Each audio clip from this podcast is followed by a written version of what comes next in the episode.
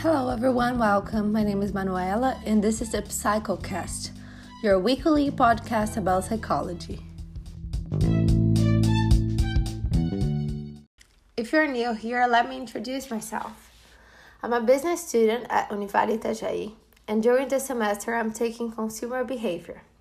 At this discipline, our objective is developing a critical conscience about the human being and its role in the consuming society knowing all the features that may influence the consumer behavior. Our last task at this discipline was creating a podcast relating our classes to a movie played in class. So today I'm talking about this movie that, by the way, if you haven't seen it, you should, called Dead Poet Society. And while I'm telling you a little bit more about it, my job at this task is to relate the movie with the psychology theory that I've been studying this discipline the cognitive behavioral theory. So, first things first, what is the cognitive theory? Ulrich Neisser is considered by some the father of the cognitive psychology, and the main idea of this theory is that our thought process affect the way in which we behave. In short, what you really have to know about the cognitive theory is that our behavior is a result of a series of stimuli and responses of the thought process. Some of the important authors of this theory are John Piaget, Michael Mahoney, and as I said before, Ulrich Neisser.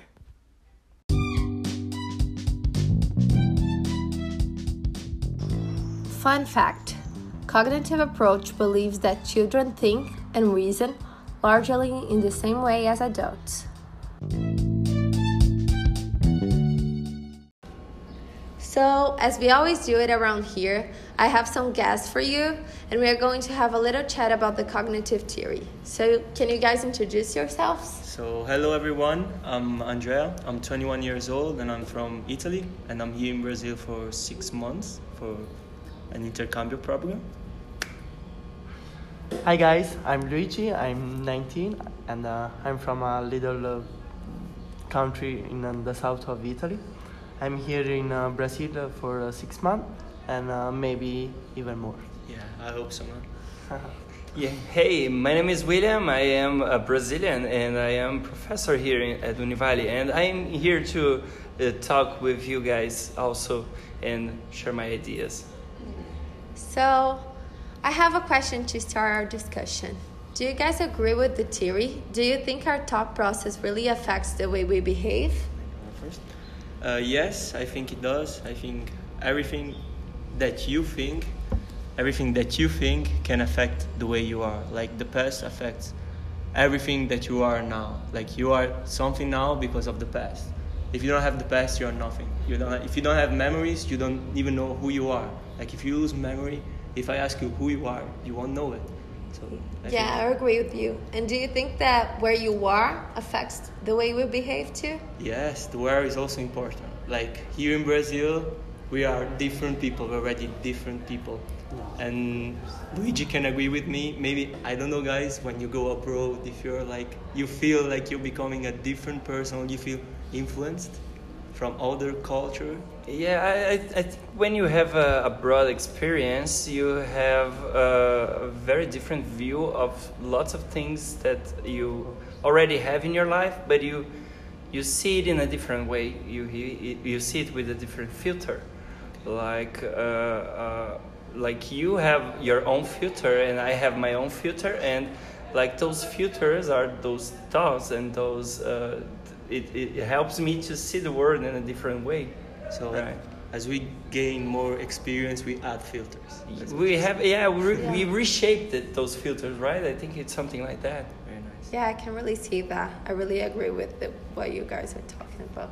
It's an important exchange exchange of ideas. So our uh, mind is open, our vision is open, and uh, I think it's it's important for the trip, for the traveler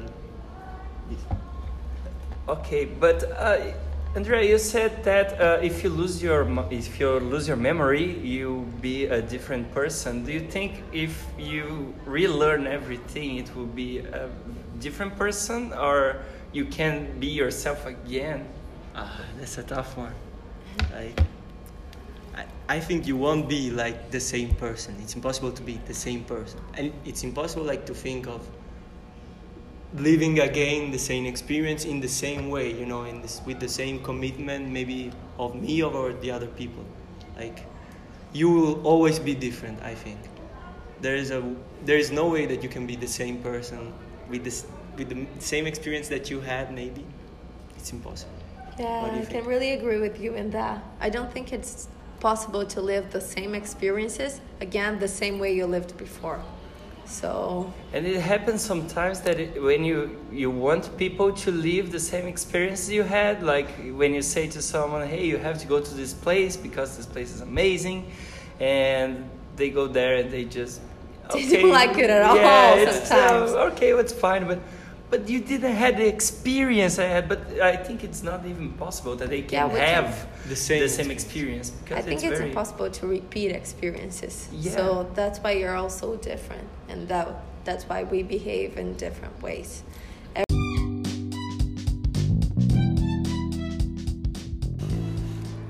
And last but not least, I'm going to talk about the movie Dead Poet Society and all the aspects that it can relate to the cognitive theory.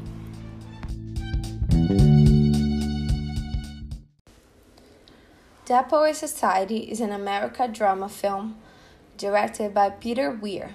Set at the fictional conservative boarding school Welton Academy, he tells the story of an English teacher who inspires his students through his teaching of poetry.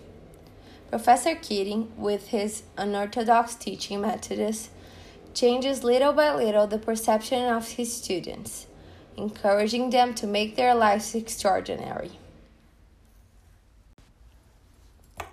As a fundamental principle of the cognitive theory, we can see the students' cognitions playing a significant role in the development of their behavior during the movie. As the students get closer to Keating, they start having a new perspective about their own lives, and their behavior start to change. At the beginning, the students' only perception was the one given to them by their very conservative parents and prior experiences about an Academy. During the narrative, one of Keating's students, Neil Perry, learns that the professor was a member of the secret Dead Poet Society while he was at Welton. Very excited, Neil restarts the club and he and his friends start sneaking off campus to a cave where they read poetry and verse. As the school year goes on, Keating's lessons and the club start to encourage the students to live their lives on their own terms.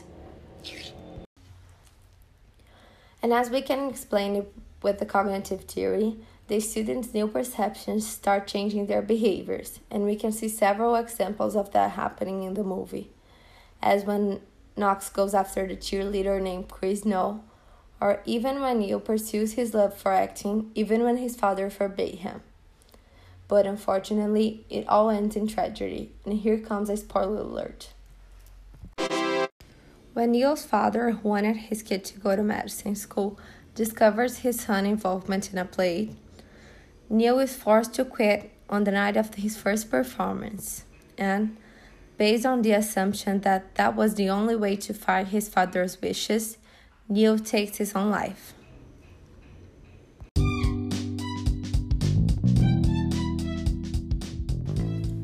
That was our brief talk about the movie. To finish, we can see, based on a cognitive theory, that Neil had a limited perception about his reality that led him to his final actions. And now that we're done, and back to our chat, I have uh, some other questions to our today's guests. So, to the Italian boys, how do you think Brazil changed your perceptions? Yes, I think the Brazil has not changed my person, but made it grow up. I think my mind is open. Is more open than it was, right? Ah, yeah, exactly. because like in the south of Italy it's really different from here, really different. It's different because like for example for a matter like the environment, we don't care about it. Like we do care, but doesn't look like we do. You know, Just a lot of yeah, you know. Nothing, yeah. You uh, don't True. act. Yeah, we don't act. Like we all say, yeah, I care about Yeah. the environment, I we care know about water it's pollution. important to Do, do, do you have an example of that? Yeah, of course. Like in Italy, here in Brazil, in the university, actually, you can smoke cigarette everywhere. In Italy, you can. You actually can. There are places where just for the smokers, but you can smoke in the whole university. Some people even do it in classroom. classes. so imagine someone smoking in class with someone who doesn't like it. And So it's crazy because for us, it's something that will never happen. Smoking in class, Yeah, It happened a lot. Yeah, it uh, happened back uh, then, but not yeah, now. Yeah, right. it's really strange to think some someone smoking in cl- during classes Yeah, right but, now. But that, that's interesting because uh, I had an experience. You ha- you also had Uh-huh. an experience abroad, but uh, when we as Brazilians we go to other countries, we some countries they f- feel like they have they care more about the environment even than us. That's interesting that you see that from us because we see that from other countries. Yeah, Like, we don't example, really have this idea of us. of us of ourselves Taking yeah. care of the Uh, environment. like for example in canada i stayed uh, I, I stayed at a house a family house and they did a very good recycling uh, Uh, of, the, of all the trash they, they separated very well and put it in front of, of the houses and here in brazil most of the people don't do that don't, don't Yeah, like in my building, there's no recycle process. And yeah, think- I think it that the environmental thing is something that is changing. Not very quickly, actually, but it's changing in Brazil. We are taking more care of the environment, but But ju- just one small point, steps. Just one baby point steps. here is that when, when I came back from Canada, I I started to do my recycling very well because I started to think about it. I could not think about it, and I I, I don't know if it happens to you the guys. point is this: like here in Brazil, we don't throw cigarettes anywhere. We throw it where they should be thrown. You know, we don't throw it on the floor. We never do this again. But we will what- never do this again. But one one of big question. And that's a very great thing to think about. Yeah. That it's a small change, but it's something that you will probably take back to your city. For my whole And, life, yeah. probably. But do, do you think it really will happen back in Italy? Will you do that again? I, I hope I don't get influenced by the people of Italy as well. Bec- because it can I change think- again, yeah, right? of course.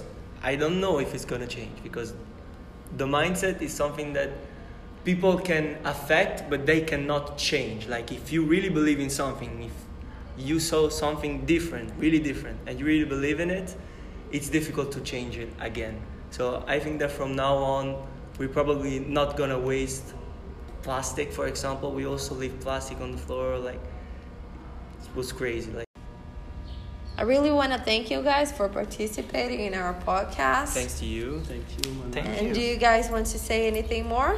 No, I think we said everything. So So thank you right. very much. Hope to have you in other episodes. Ah, we will. We will certainly will. Arrivederci. Ciao. Ciao ciao.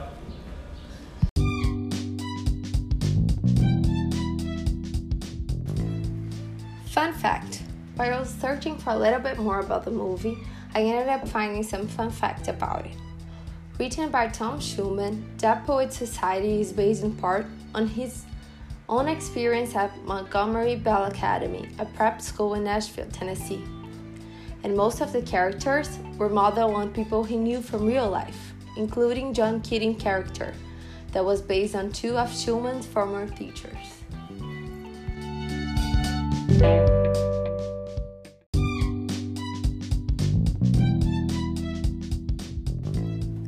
So that was it. I really hope you enjoyed our today podcast. I want to thank our guests and I hope to see you very soon on our weekly podcast about psychology. Until next time, psycho friends.